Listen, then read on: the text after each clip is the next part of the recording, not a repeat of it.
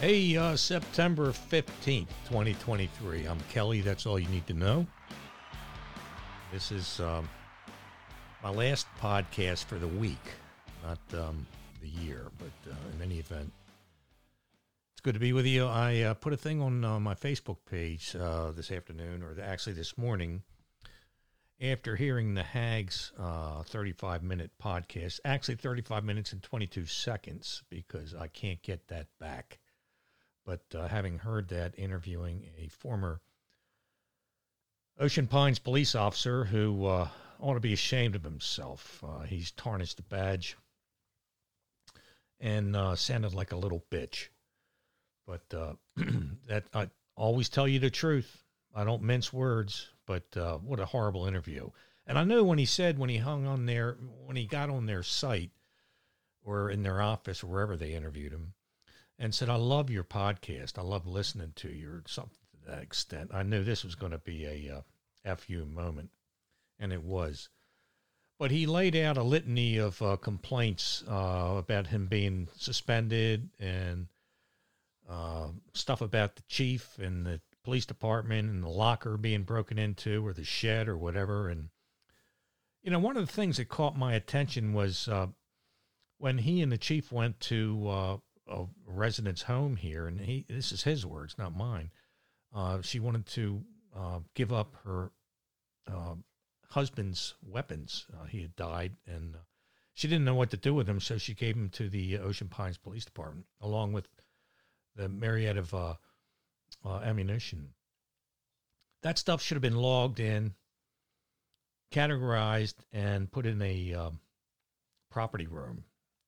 It wasn't his or his uh, companion's uh, job to take the the uh, weapons and put them in the trunk of their car for their personal use. Although he claimed it was for target practice, uh, training, or whatever. You don't do that. He broke every rule of the book, taking a weapon in the car, in his personal car, or his, even his police vehicle, and keeping it there. He's not the safekeeper the chain of command or the the evidence has to go to the property room, not his trunk. And then he said that the uh, the other guy who he contacted, he was a cop here at Ocean Pines too, and he had another weapon in his trunk. And when he was contacted to give it back, he gave it back without the scope. What the hell's up with that? That's theft. These guys should have been arrested. And thank God he's gone. Thank God they're both gone. Uh, I think he's gone to Utah to uh, join a police department out there. And oh, God help those people out there. But the fact that the Hags gave this guy a uh, a venue to vent and uh, came up with such a sad sack story, he sounded like a little bitch. I put it on my Facebook page today. He took the same goddamn oath that I did and everybody I worked with did. And he violated it. He tarnished the badge. And not only that, he didn't protect his brothers or sisters uh, in law enforcement by ratting out the way he did today. He threw them all under the bus. And thank God he's not a cop here in Ocean Pines or in Maryland or any department.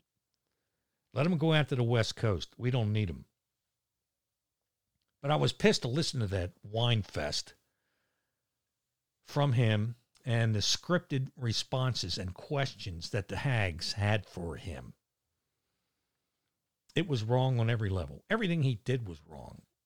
And everything they do, what we know is wrong. But they got him out there to the office to uh, cry. And that's what he did. So bye bye, Tor. I don't know how you made a supervisory position as a sergeant here, but uh, thank God you're not any longer. And thank God you don't have a badge issued to you by the state of Maryland. That's my post. I'm out of here.